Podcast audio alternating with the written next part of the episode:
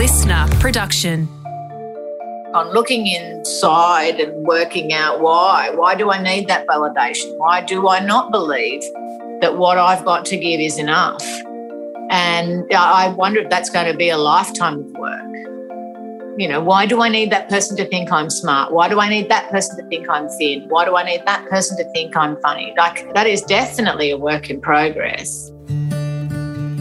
Hi, I'm Jess Rowe, and this is the Jess Rowe Big Talk Show, a podcast that skips the small talk and goes big and deep with our most loved personalities, from love to loss and everything in between. I want to show you a different side of people who seem to have it all together in these raw and honest conversations about the things that matter. I don't know about you, but in this time of social isolation and Instagram, I really crave connected conversations. So I'm going to dig deep to give you a new window into the souls of the people we all love and admire. I always cry and have a laugh, so you can expect some tears and laughter as we celebrate the real life flaws and vulnerabilities that make us human. My guest for this episode is entertainer extraordinaire Julia Morris.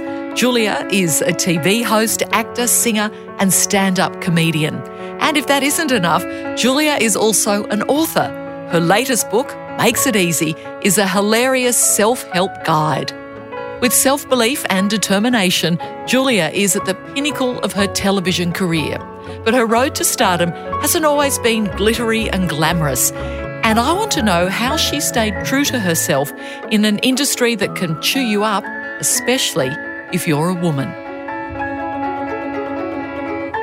Julia Morris, I adore you. There's something just about seeing your face that just makes my cheeks ache because I'm ready to laugh and smile. You're such a darling.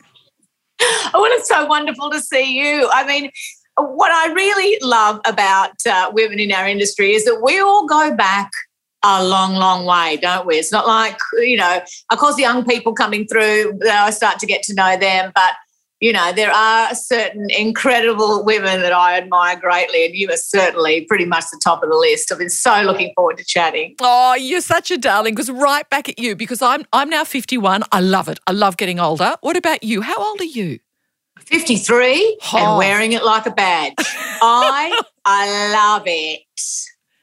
What do you think it is about getting older that makes you happier? I, I think that I had a real final burst of trying to look sexy in about my mid 40s where I got quite slim and uh, you know I, I, was back in wearing sort of booby things and shorter skirts and sort of maybe just you know flexing kind of for one last time that's what I thought was happening and then turning 50 you're just flexing in a different way so there's a certain sex appeal, I think. I mean, it's odd that I'm talking about sex appeal. Who cares? As if you could be bothered. I mean, I'll just be like, please, you know, seriously, can I pay someone to take the night off?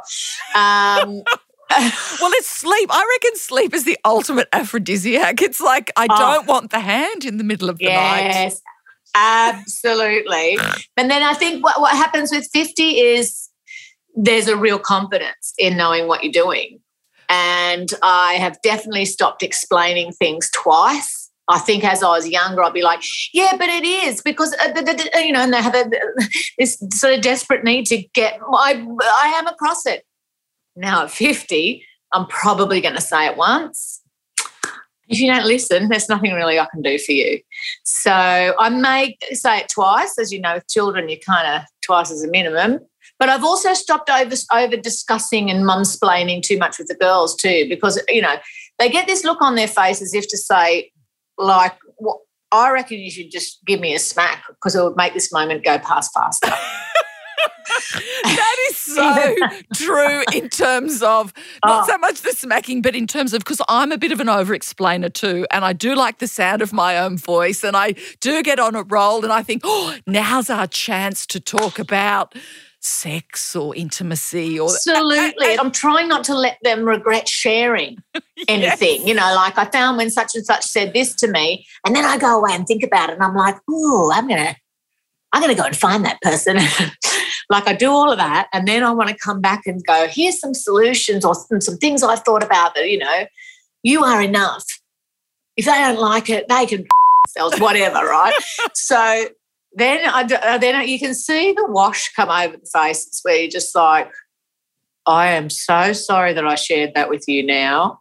And I remember feeling that way, where you're just like, oh my God. So you start to tell your parents less and less and less, I think. And I'm not really a cool mum like that. Like I can just leave it and let you come to me when you're ready. I'm kind of a little, how am I going to control the outcome? I, I need everyone to be okay. I think I've got some of those answers. Do you want to listen to them? No, they don't. no, they don't. But I think too, when I think about what I told my mum, my daughters tell me far more, especially my elder daughter, and she continues yes. to. And I oh. have to now try and master the calm face like not Absolutely. going, not going. Oh, oh no, duh. It's that. It's really and, and, re, and relearning and and also trying to because I've done so much work over the years. Um, you know, certainly in the last five years since menopause, I started seeing a psychologist because I'm just like, I feel like I can't harness my brain properly to. You know, I feel like I want to do this and I want to do that, and, and I need to turn down the volume on all of that because when you add loads and loads of work and loads and loads of travel and uh, maybe a little sense that time is running out for women of a certain age, which is sort of with every passing month, that's becoming less true. We might not be paid as fairly, but we're certainly working longer. So um, trying to trying to calm my actual farm. I think that's been my lesson for sure. I'm still not nailing it. So, you know, and also wanting to teach the girls lessons. I didn't want to learn lessons at their age. So why am I trying to do that? You know, I, not long ago, I don't know if you, I don't know if you noticed or not, but I had all the beef cut out of my eyelids. Oh, so like an eye lift. yeah. So because what has happened is that the makeup artist couldn't even find a socket. I oh, need to hold it all up out of the way to just get a little bit of, you know, dusty blue in the side. and so it's something I've been thinking about for ages, but it is essentially cosmetic surgery, isn't it? Like I went to the optometrist. I'd lost 25% of my sight. Those eyelids were hanging down. That's why you lost your sight. You couldn't see through the eyelids. That's what it oh, was. Oh my God. So I did like what they call a field eye test, where they sort of test your uh, uh, field of vision. And the picture is amazing. It's just like this whole semicircle of darkness at the top of my uh, field of vision. It was amazing. So at least now, I actually went and made the inquiry and made the appointment cosmetically. And now, as the world turns, I can brag about how it's actually my eyesight. But the truth is, it's a job I really wanted done. It was one of those things only for me. But then, that, and that's sort of, I had a little, I mean, I've had Botox over the years, but it's the only thing that I've done where I kind of wanted to be honest with the girls, with also saying, I'm enough. But this is actually something I want to do. So it's kind of, it's a weird space there. That was a, sort of a good lesson in how not to push my thoughts to the girls, but at the same time, let them know that this comes from a place of strength. This decision, not a I don't look good enough. How, but, but, I think I let that balloon go a long while ago. But when I pulled the ripcord and started eating, um, you know, raspberry bullets for every meal, I feel like. but but it's about though. I think choice and, and making a choice that is right yeah. for you. And it mightn't be right for everyone, but doing it no, it's a, in it's an, a pretty big choice. Of someone cut into your face. Yes, but but to do it unapologetically, I think is important because you own it, and I think good on you. Yeah, with a lot of things that I do, I am pretty upfront about it. There's obviously things within my family unit that I keep to myself because that's respecting my family unit. So I do still have a very, very private side. But then there's another side of me that I think I can't then sell this kind of everyday person from Gosford and then not be honest about something like that. What are you going to just think all of a sudden I've woken up and all of a sudden my eyes decided to open after refreshed. The, yeah. Even my lashes were leaning forward. Oh, but but I say good on you because I was the same. I have Botox. I tell people about it because I thought I'm doing not only myself a disservice, but other women who go, oh, what's why does she, you know, look like that? And, and and I got so tired of reading all the articles with various people. Oh, I drink green juice. I stand on my head. I wear sunblock. Oh, That's why I look yeah, like this. Look what green juice did to me. No, I'm joking. you know, let's be honest, because oh. that then I think serves all of us. And and I, am a proud feminist, as I know you are too. And yeah. my and it sets you free. Of course it does. And my brand of feminism is very much about supporting the choices that other people make, that other women make. Yeah. And it mightn't be what we choose, but go for broke, you go and do it. Oh, uh, I have had to really school myself, uh, having girls, as you know, both having two girls, uh, since they were little people I really had to turn something around in myself, which was making fun of other people when they walked past me in an outfit that they had decided to wear. Let's put it that way. But maybe uh, old fashioned me in the way I had been raised. I used to do a joke about, gosh, she threw on that dress and nearly missed, which I at the time thought was hysterical. But I never wanted the girls to hear that judgy, bitching weirdness. I mean, that just happens in life anyway, and people do speak like that. But coming from the core location, I'm like, I'm not going to do that. And even trying not to do fake celebration of someone either. Wow, that's an amazing outfit when it looks unusual or not what we're used to. So, yeah, that really took some training and it really took some deep breaths to not do that when we're walking down the street and just make fun of people for the sake of it. It's hard though, isn't it? Because I think because you do want to be your best self because you oh. realize oh. that your kids are like sponges and they soak up how you relate and how you respond. Yeah. And I actually find, I don't know if you find this with both of your girls or one of them, but with my eldest Allegra, she's almost like my little conscience in the sense of because if people are mean to her or unkind, I'll oh. be rude to them or I'll give them filthy looks, and she'll be like, oh, "Mum, you oh. cannot do that."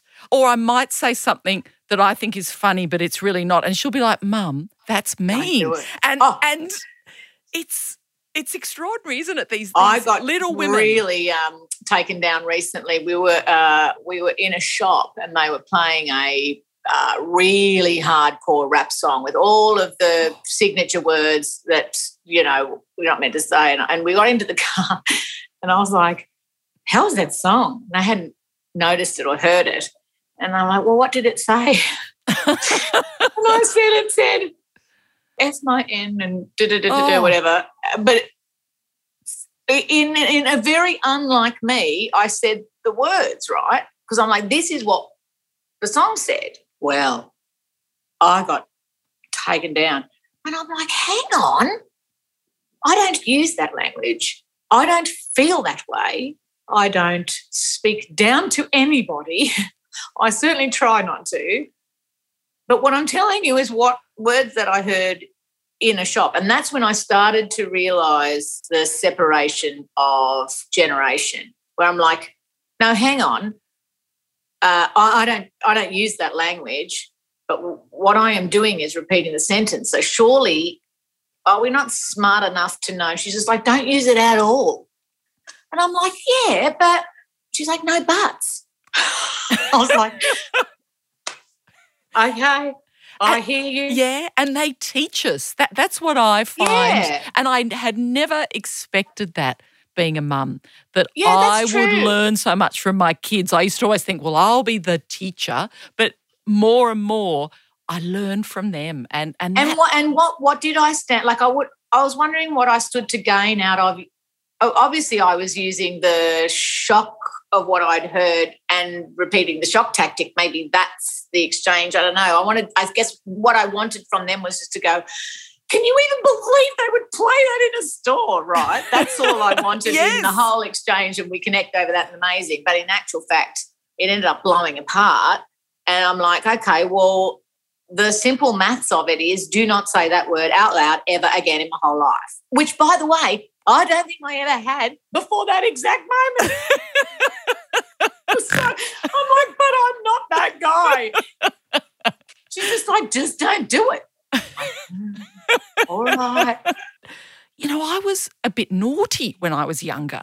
And Yes. I'm and so seeing Allegra sort of on the precipice of, of being uh, and so I want her to enjoy, but also I'm like, oh no, what does I this know. mean? It's really so hard.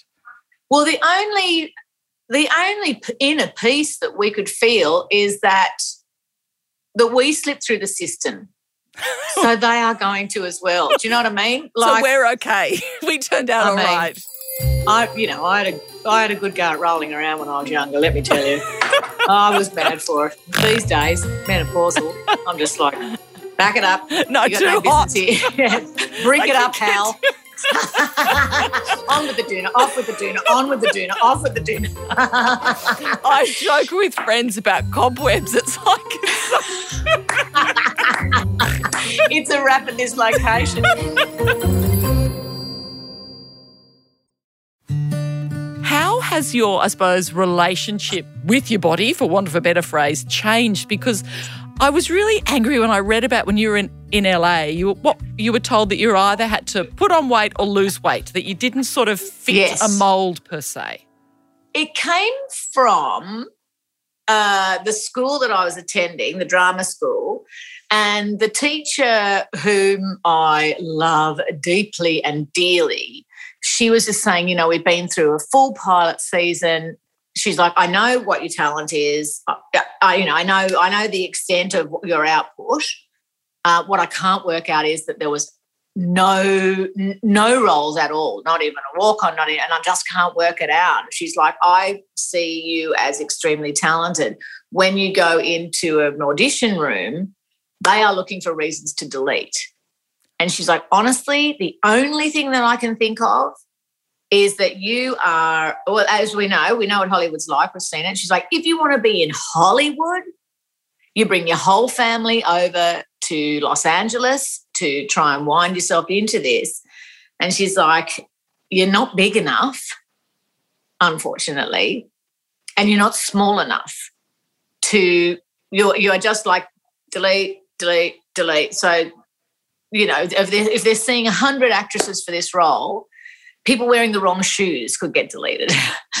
so they'll just delete you for stupid reasons. It's the only thing I can think of. And are you going to move your whole family to Los Angeles to be a part of this system, which she said is up? There is no two ways about it. None of us like it. Everyone's trying to change it, but it's a very big beast to move steps and stairs and steps and stairs.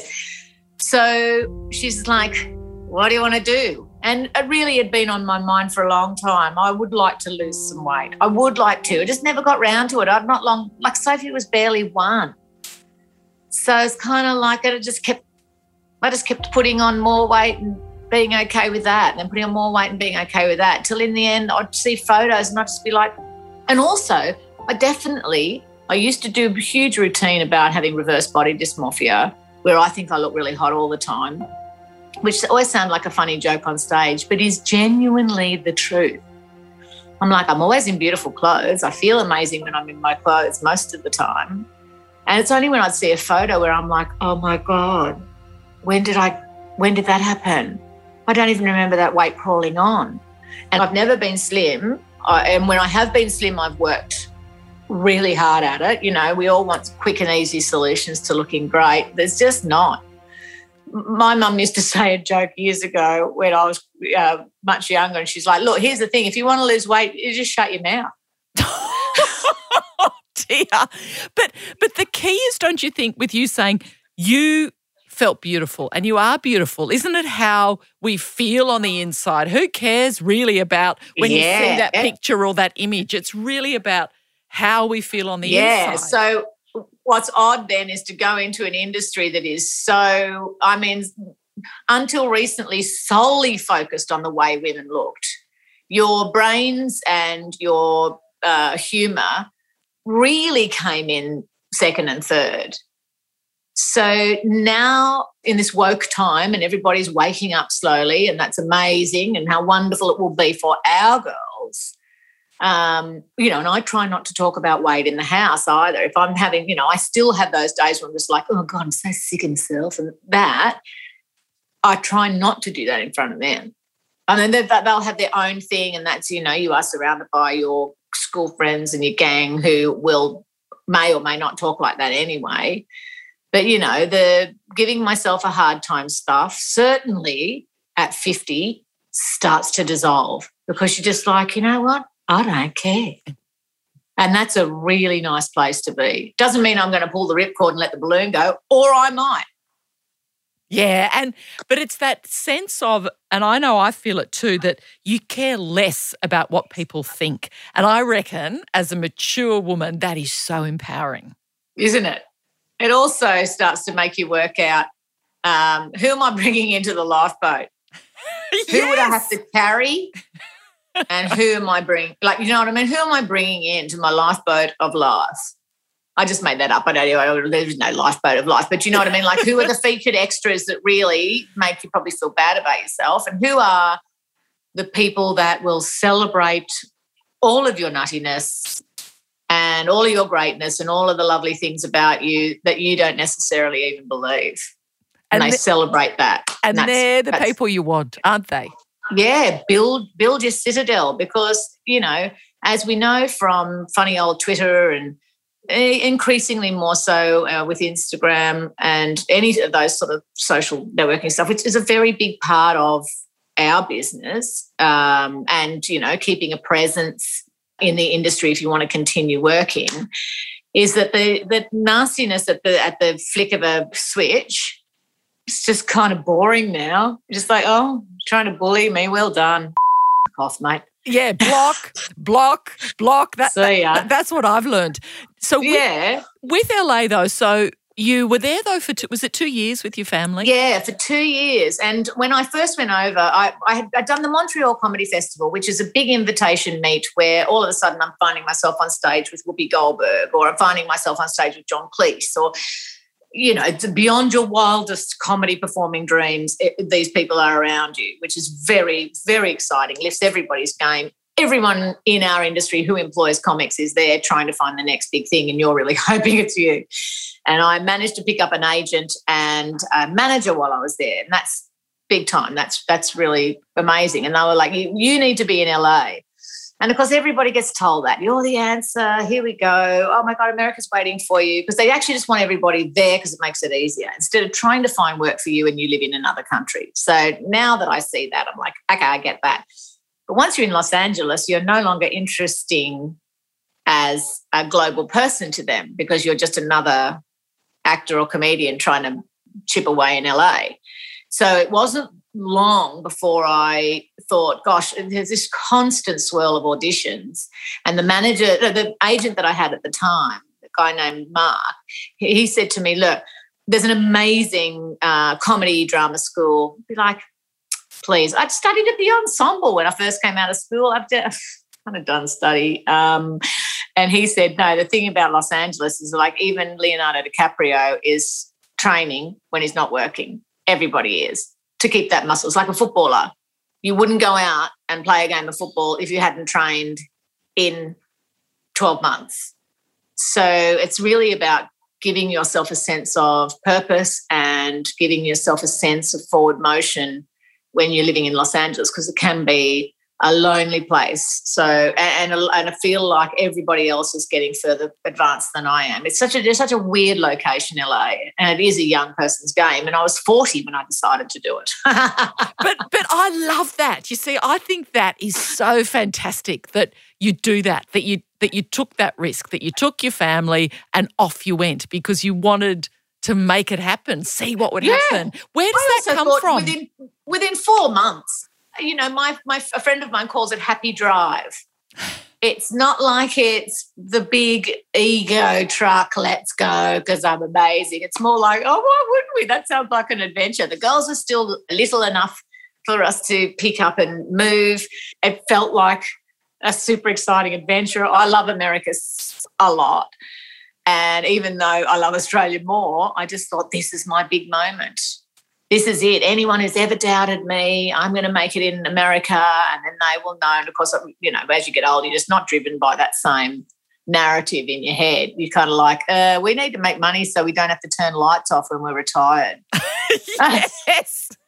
so you came home. You came home to Australia, and now yeah. was that when? Um, sort of by accident. Yes, Celebrity I, I Apprentice it was so hardcore, Jess, while we lived in Los Angeles because it wasn't long before the money ran out. Whatever money I thought that I'd saved, uh, you kind of go through when you're not earning. In the two years, I earned twelve hundred dollars in Los Angeles. I mean, oh. I'm huge.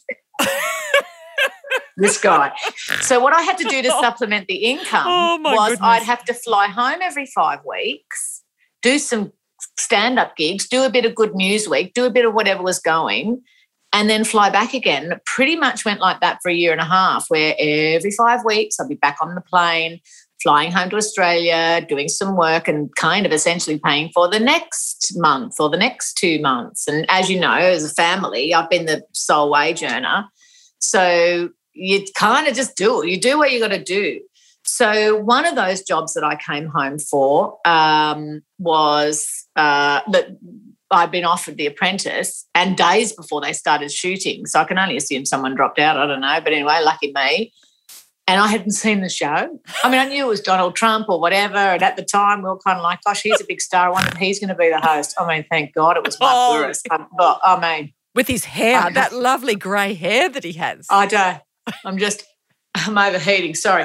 I don't. Is that the? I don't know. I don't know what's, happening. I got to get some breathing.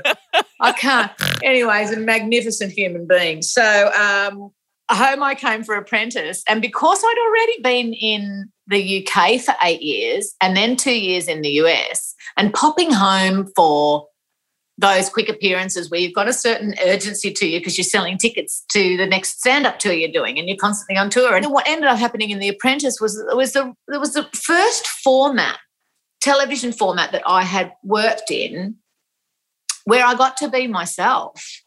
I wasn't trying to sell something. I wasn't feeling urgent that I needed these my wages. I, I did The Apprentice hoping that every week I stayed in was another week's wages I don't really feel like I'm super competitive until I sort of got in there, I guess. It was a, you know, because there was lots of sports people and, you know, lots of really together people. And I was just kind of like, I'm just chipping away to get another week's wages so we can stay. Every week's wages is another month in Los Angeles. That's all I cared about. So I certainly for the first bit was kind of just mucking around. It didn't start to contrazoom my own game until about halfway through where I'm, and also even then it's not like I was being manipulative or planning, but I was just kind of like, who are the pests? Who do I need to get rid of? Because the drainers are stopping me from winning each challenge. And each challenge means another month for me in Los Angeles. So that pest made us lose that challenge right there going. that and I started to really grow up with that. Mark Bouris definitely taught us all that. It was just like, you know, like uh, very similar actually to the, whatever I said about lifeboat before. Is like, you know, how many can you carry? Are you confident you can carry everyone? And if you can't, you're going to need to offload them. So um, he also taught us about having a bit of a think about what you what you need to have in terms of money in order to survive your retirement. And that's the first time at what was I, 43 or something, that I'd really started to think about, oh my God, I've got no super. What, like 20 bucks or something that I'd contributed in 1973 or something. So it was growing up on a lot of levels. I find all of that confrontation, I'm not, I am such a self sacrificer. I can't bear showing up someone or, you know, pointing out their foibles, but I learned to do it I learned to do it in that show for sure. And I think, I think it was the my uh, uh, maybe my, my honesty that cut through. I don't know if it was a combination of honesty and kindness and just trying. We all saw this other beautiful side of you in that show, and it became a real springboard into oh, so many other things, didn't it? Absolutely. It changed my life for sure.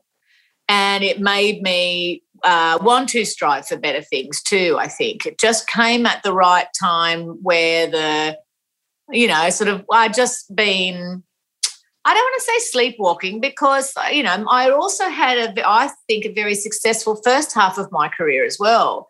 Even in my times in London where I've been quite broke, I, I've never stopped working. At least my work ethic, I guess, has helped. That's from my parents who both, you know, at different times of my life have had two jobs at a time.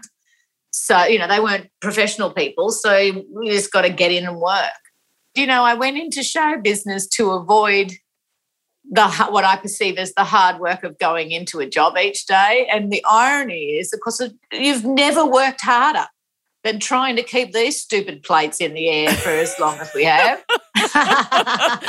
and because I want to pick up on what you have mentioned a number of times through our chat, is that you're getting better at asking for help. Yeah, you, have been seeing a psychologist. You're working on those sorts yes. of things. And my girls have been training me. So, like the other day, I was like, you know what? I got up this morning and I, I, I did this and I did that and, da, da, da, and it's, it's now 9.30 and I'd like, you know, I was trying to hit ground zero on the washing. It was all self-appointed, you know, like I was trying to get what I call ground zero on my washing, clean the place. You know what COVID's like? It's you know, do this, do that, run that over there, uh, go and pick that up, do the oh, of all those things that I'd stacked into my day. And I just said, you know, and then I have to cook everybody the dinner, and then I've got to do this, and now I'm going to empty the dishwasher. And and my eldest Ruby said to me, "Mum, you just have to ask." And I was like, my old school thoughts, which are probably the thoughts from my parents, are I shouldn't have to ask. You should see how hard I'm working and you should help me out. No, the teenagers. This is what they're going to see. Watch. the phone, exactly. That's all they're going to see. So I'm like, you're absolutely right. Would you be able to come in and help me unpack the dishwasher, please? Yeah, sure. In the cane, help me. I mean, they won't remember now for the next, what, five months, but but I just that- thought, yeah, I never asked. Why didn't I just ask? And what about in other parts of your life in terms of how have you turned around? You know what? I, I'm going to ask for this, or I'm going to know my self worth because I get the sense from talking with you is that perhaps your sense of self worth and actually I can just be me as opposed to doing all the over the top over the top all the time yeah. that, that has been a real knowing for you that that's that's yeah, come with age and time in, you know i'm enough as well you know i know it's a big catchphrase at the moment in oh, you know i'm enough i am enough you know for, for many years in my comedy career for sure i wanted the real hip, cool comics to think that i was funny. And it just gets this sense of desperation in the way you operate, you know, trying to, hey guys, everybody like me, that sort of weirdness. I think as you get older, that all starts to dissolve as well. It's just like, I don't care if the cool kids, oh, a lot of those cool kids now, are they not as successful as I am? Oh, oh, oh, I get it. So in needing that validation, I guess I've done a lot, uh, trying to do more work on looking inside and working out why. Why do I need that validation? Why do I not believe that what I've got to give is enough. And I wonder if that's going to be a lifetime of work.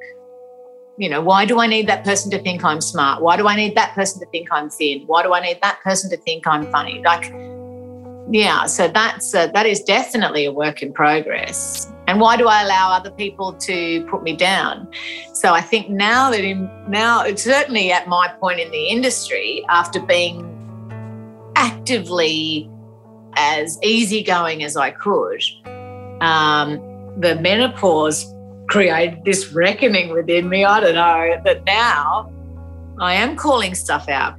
I feel confident enough to know if I've got a job for another 12 months, as long as I don't go too hard, I can start to call things out a little bit. Like there was one time uh, when we were in Africa early in our series, and you know we co co produced with another production company in the uh, in the, in South Africa, and they got Chris this great big kind of Prado man four wheel drivey kind of vibe, and they gave me like a little beep beep ladies town car. oh no! So, the sibling in me is like, how come he gets that and I don't get? That's my immediate school of thought. And trying to actually say something. By the time I eventually say something, I go so hard that it's like a bushfire where you're like, I probably didn't need to go that hard. And now I'm learning to cut back the bushfire and say something like, if I just had gone in and said, hey, um, are we covering different terrain? Because I'm pretty sure we're going to the same locations. So, yes, he's taller than me, but I don't need an automatic ladies beep beep. No, it wasn't an automatic beep, pardon. It was a, a geared car. It was a geared, tiny beep beep car. I was just like, mate, apparently I'm over it. But anyway, I'm still telling the story. And so, but now I feel like I can call some stuff out because people don't notice the discrepancy between men and women stuff. And I must, it must get so tiresome some days for my beloved doctor. I mean, he's so patient. He really is a beautiful man. Oh, he's but lucky like, to I'll have like, you. Hang on, he's lucky to have you because I reckon you've taught him a We're lot. lucky to have each other. Yeah, we have. We we bring a lot. We both bring a lot to the table, and that's why it's been such a magical combination between the two of us. You know, but um, these days having you know, like at one point, because it was so remote, like we are really in the middle of the, the low veld, uh, you know, which is what we call the jungle floor. Like we are out in it. You got to walk 20 minutes into the bush to get anywhere near the set, you know. And when we first started to do that, they had a, um, because you've got to go out to the road, and the road is the only place where that sort of power is for a mobile toilet. You can't, like, you know, those great big portaloos. But there wasn't a loo in its set because it was a it was like a, a wooden playground essentially. And so like a couple of weeks in, I'd be like, hang on, what like what are girls meant to do? So you, you can't step off set. You certainly can't step off set for a half an hour. What? Walk 15 minutes to where the toilet is and walk 15 minutes back. Because it had been built by men, uh, probably signed off by men, uh, men can wee over the side. oh, uh, no, like there's always yes. this, you know what I mean? So yes. like, well, I don't have that sort of directional facility. And then younger women than me, I mean, obviously I, do you know, whatever, I've crossed over, but the what are younger women doing at a time when they actually need to be closer to a bathroom uh, once every four or five weeks? We're only out there for eight weeks. That's one of those things that I can make better for the women coming, uh, you know, coming behind me. Which is what it's about, and I think you do that so yeah. beautifully because you are now in a position where you can use your voice when people will listen. Because I think as a woman yes. making our way through, especially within the media, you don't because you you're made to feel so grateful. I know I was early on in my career that you don't yes. want to piss anyone off or say the wrong thing, and so you keep sort of going, okay, that's all right. I'll, I'll deal with that. I'll suck yeah. that up. No problem. Somebody pointed out to me not long ago about, you know, being in your woman, woman in your 50s, a, a female who's a little bit older. And she said, you know, if we, which we should be doing more of, looking to Aboriginal culture and looking how elders are admired yes. and listened to and the, you know, the uh, fountains of information, experience, and respect. Uh, and I don't, I don't know whether that's some weird white privilege drawing a comparison. I don't mean to. No, but no, but I it's... as you become an elder, if I think of myself as an elder rather than an older woman in showbiz, which, by the way, uh, you know, we are only in our early 50s. I would like to think an older woman in the industry is in her 70s or 80s. Like, you know, I, have still got another 30 years in me. Yes. So to feel like an elder at 50, just like, well, yeah, I, un, unlike the past, I reckon there is a, a lot more of the time I'm going to know what I'm talking about. And the other thing I say about me to other people is don't wake the snow leopard. You are not going to like the snow leopard when the snow leopard wakes up. Don't worry. And that's why I think you are so special because You you show up, you stand up, you do it in sparkles and with wonderful chutzpah. I just adore you, Julia. Thank you so much for talking. I could talk to you for months, you realise. I know. We both know we're going to. just reload the tape. Yes, we want to keep going. you are just a life force, Julia. Oh, well, as are you, my friend. Oh, Julia makes me laugh so much. My cheeks are still aching.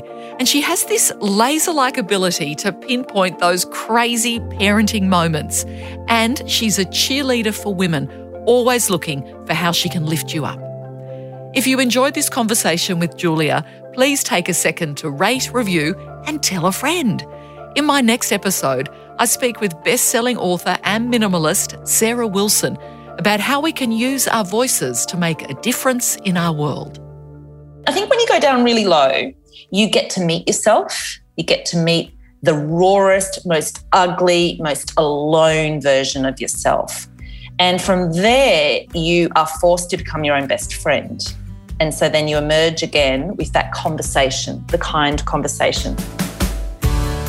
The Jess Rowe Big Talk Show was presented by me, Jess Rowe. Audio producer Chris Marsh, executive producer Nick McClure, supervising producer Sam Kavanagh. Until next time, remember to live big. Life is just too crazy and glorious to waste time on the stuff that doesn't matter.